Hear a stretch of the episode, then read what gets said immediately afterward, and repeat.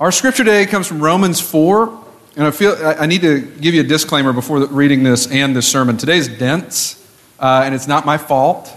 It is Paul's fault. Um, and if you don't understand anything that we're about to read, that's okay.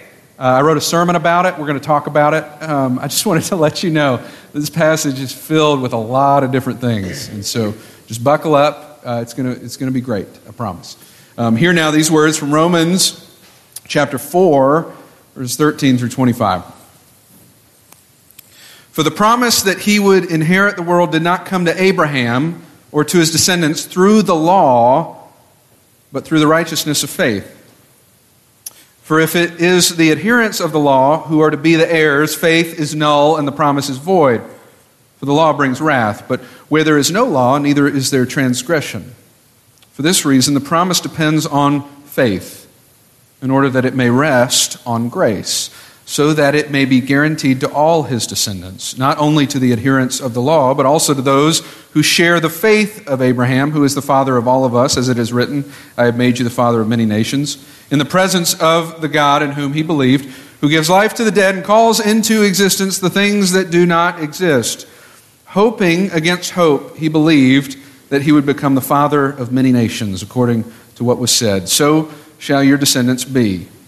He did not weaken in faith when he considered his own body, which was already as good as dead, for he was about a 100 years old, and the barrenness of Sarah's womb. No distrust made him waver concerning the promise of God but he grew strong in his faith as he gave glory to God, being fully convinced that God was able to do what he had promised. Therefore, it was reckoned to him as righteousness. Now, the words it was reckoned to him were written not for his sake alone, but for ours also. It will be reckoned to us who believe in him who raised Jesus our Lord from the dead, who was handed over for our trespasses and was raised for our justification. This is the word of God for the people of God. Thanks be to God.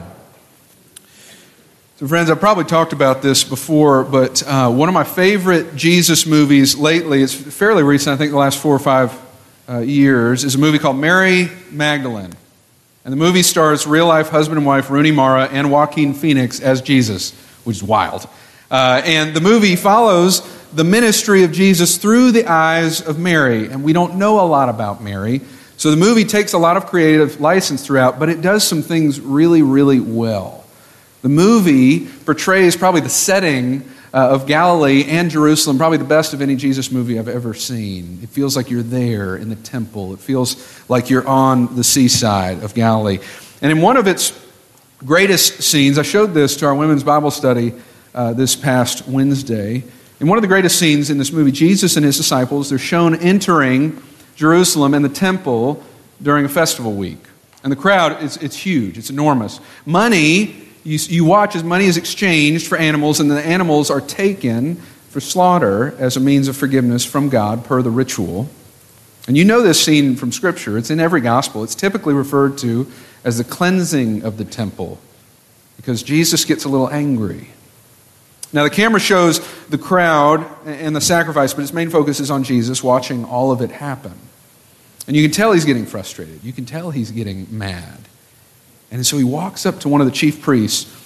And if you remember in the Gospel of Mark, the scene is really short in the Gospel with Jesus quoting Scripture My house shall be called a house of prayer for all the nations, but you have made it a den of robbers. And the screenwriters of the movie have done their best to add additional dialogue to the scene to give it a, little bit greater weight and to really show you what is going on in Jesus' heart. And so Jesus questions the, the priest, he questions the sacrificial practice, he questions everything that has been built around this temple ritual, the way of life, and the application of this religion. And Jesus, as he looks around at the people purchasing and buying their forgiveness, he asks the priest, is this pe- how people show true repentance? Have their hearts been altered when they leave this place? Have their hearts been altered? And I think, I tend to think that the screenwriters capture the heart of Jesus well in that question. After all, I think throughout the Gospels, that seems to be a pretty big concern for Jesus the heart. And if your religion is not affecting and altering your heart, is it any good? Have their hearts been altered when they leave this place?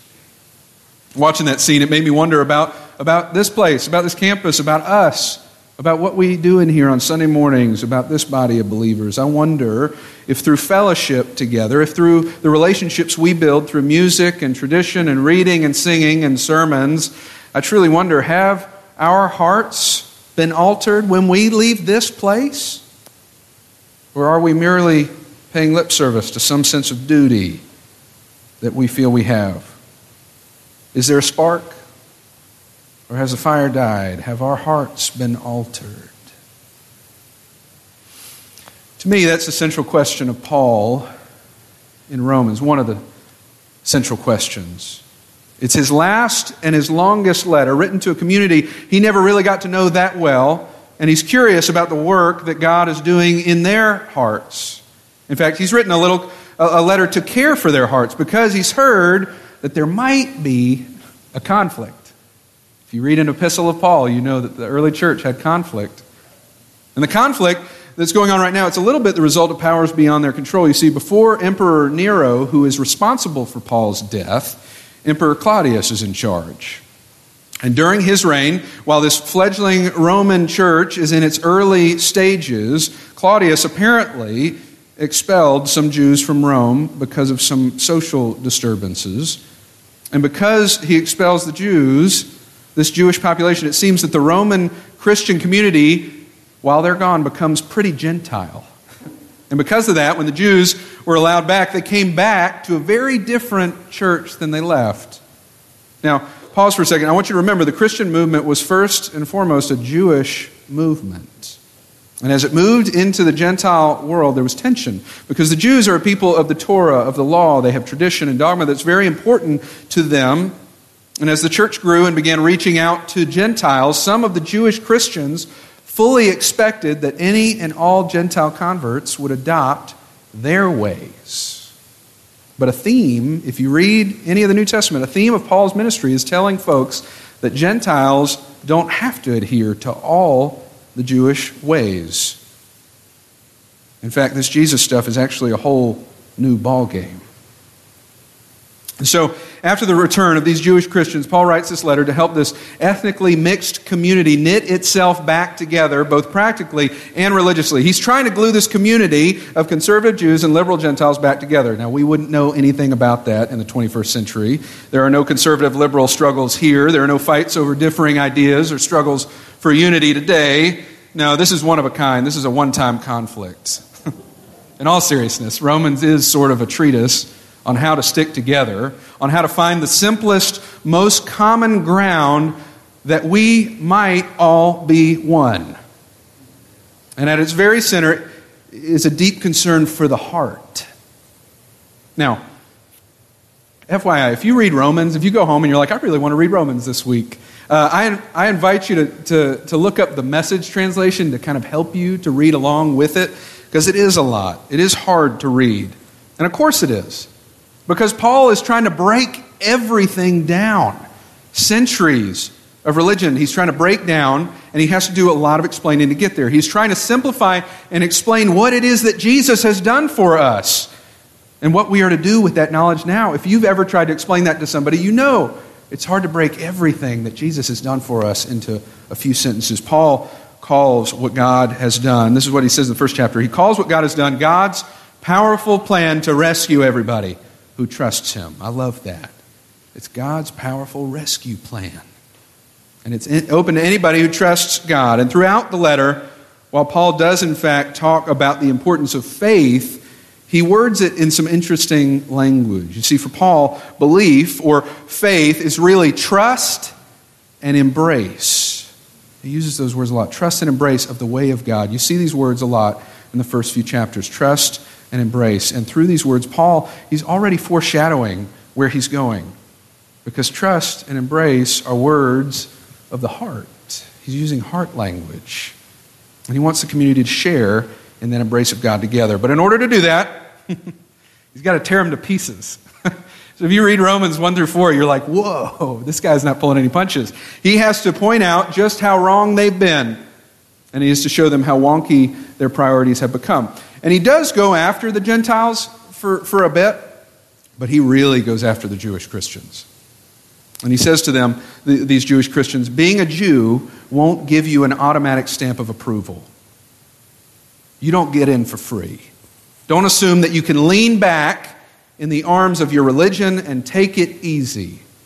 Did you know? He says that God prefers outsiders who keep God's ways over the insiders who don't. Indeed, God is the God of outsider non Jews as well as insider Jews. God sets right all who welcome his action and enter into it, both those who follow our religious system and those who have never heard of our religion. You see what Paul is doing? He's deconstructing the importance of the institution, the material parts of religion. In the message paraphrase of this letter, Eugene Peterson gives this section the following title. Listen to this Religion Can't Save You. And that's what Paul is saying. He's telling the people of the Church of Rome that religious practice is no longer the main uniting force of who we are. There is something, in fact, there is someone greater at work. And in chapter 4, Paul, he's anticipating some of the Jewish Christians arguing back. He's anticipating questions like, well, what about, we're the chosen people of Abraham, right? What about the promise to Abraham? You can't just do away with our religious traditions like that. Aren't we God's people? Aren't we special? And Paul says yes and no. you are indeed the people of Abraham, but it isn't just you anymore. Because what we read in Scripture is Abraham entered into what God was doing for him, and that was the turning point. He trusted God to set him right instead of trying to be right on his own. He trusted God. What Abraham received was a gift. It was sheer gift. And Paul says, Do you think for a minute that this blessing is only pronounced over those who keep our religious ways and are circumcised? Or do you think it possible that the blessing could be given to those who never even heard of our ways, who were never brought up in our disciplines and our traditions? It was by embracing what God did for him that Abraham was declared fit before God. Indeed, Abraham is father of all people who embrace what God does for them. Abraham trusted God and his way, and then simply embraced God and what he did and what he does. I told you it was dense. So, this is Paul's point to the Jewish Christians Abraham is your father. Feels like it's right out of Star Wars. Abraham is indeed your father, but not just yours. Because this is not a human or a racial thing. This is not a Jewish or a Gentile thing. This is a faith thing. It's a spiritual thing. Abraham is our father, Jew and Gentile, because when everything was hopeless, Abraham believed anyway, deciding to live not on the basis of what he couldn't do, but on what God said he would do. That is the faith of Abraham. It is a heart filled embrace and trust of God that even in the darkness, in the wilderness, in the unknown, God will do something. God is at work. God will save. That's the thing that saved and changed Abraham. It was God's work in the heart. And it altered the trajectory of all time. And Paul says, but it's not just Abraham, it's also us. The same thing gets said about us when we embrace and trust the one who brought Jesus to life when the conditions were hopeless. When we have the same faith, the same trust and embrace of the God who does impossible things, we are to be considered children of Abraham. There's nothing we can do to earn the love and favor and mercy and grace of God. It is only what God does. a few weeks ago, we were preparing for Ash Wednesday, and you know we're a clergy short for a minute. So I thought for sure that there wouldn't be that many folks here on an Ash Wednesday who wants to come and contemplate their mortality and death. So I decided to just have one station, just me, for ashes, right here in the middle. And sure enough, there were more people here for Ash Wednesday than we'd had in a long time. And one station was a bad idea. And both aisles were back. Who was here for Ash Wednesday at this service? Both aisles were backed up all the way to the doors. and why? Well, it's not like having an ashen cross mark on your head is going to do anything. Of course not. I wonder why people showed up. I think people showed up to remind themselves that life is short, death is coming for us all. From dust we come, and to dust we return, and that there is nothing we can do to change that. There is nothing we can do. But it is all what God can do. There is nothing we can do without the grace of God. There's a comedian named Pete Holmes. I don't know if y'all know him. Uh, he says, Water can't help but get you wet, and God can't help but love you. There's nothing you can do to increase or decrease the infinite love of God, but there are things you can do to increase or decrease your awareness of that love. And that to me is the point of this moment in Romans that there are some Jewish customs and traditions and things that no longer help, that no longer matter. They no longer keep the fire burning. And to heap them now on, on Gentile Christians is a mistake. And how do you know if these customs are helping or hindering? Perhaps somebody should ask the question Have their hearts been altered when they leave this place? Are the customs we're obeying and following altering our hearts, or are they making it harder for us to understand and to know God? We're in the season of Lent, a season where we traditionally give up something. I don't know if you've done that. I, I learned recently that if you have a baby around this time, that, that kind of takes care of giving things up for you. Um, I think I'm good for a couple of Lents.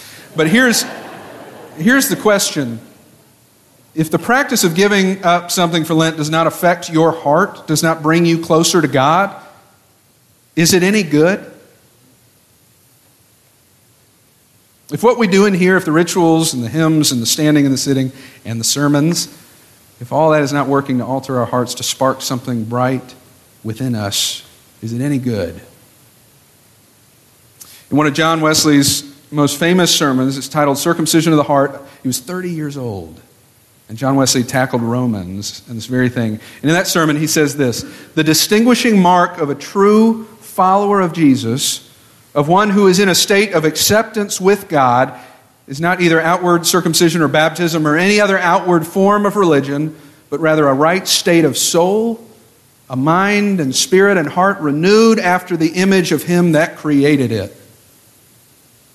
And years later, when he was 87, one of his last sermons, Wesley would agree with his younger self when he said, I believe the merciful God regards lives and tempers of men and women more than their ideas. I believe God respects the goodness of the heart rather than the clearness of the head, and that if the heart of a man or woman be filled with the humble, gentle, patient love of God and humanity, God will certainly not cast them out.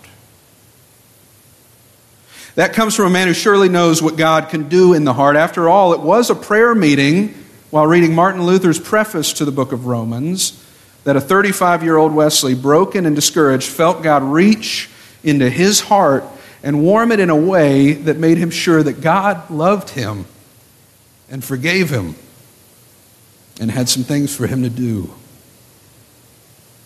And that night his heart was surely altered, and for the rest of his ministry, Wesley sought to be used by God to foster a change in the heart. This past week, we honored and remembered Jack Jackson. Many of you were there on Tuesday. Jack and Patsy have been members here a while. Um, and their daughter Nancy has been our preschool director for 27 years. We've baptized members of their family here. Jack, he was a Renaissance man who had interests all over the place. He was a good man. He was a man who knew who he was, and he was good with it. I love that. And Jack spent his career as a teacher. He taught history, and he also developed the driver's ed program at his school. And just before the service began, like 10 minutes before we had the memorial service, a lady came up to me and Nancy and asked if I could read a letter that she had written to Jack in front of the congregation, like 10 minutes before. She just handed it to us. It's never happened to me before. And I looked at Nancy, and Nancy looked at me, and Nancy said, Well, can you read it? And I said, Sure. So I did. Many of you were there. The letter was from a student of Jack's named Linda. And I want to, I want to read you the letter. Dear Mr. Jackson, your passing has left a hole in all our hearts, especially for me. I will miss your laugh. I'll miss your bow tie. And I'll miss that you never seem to age.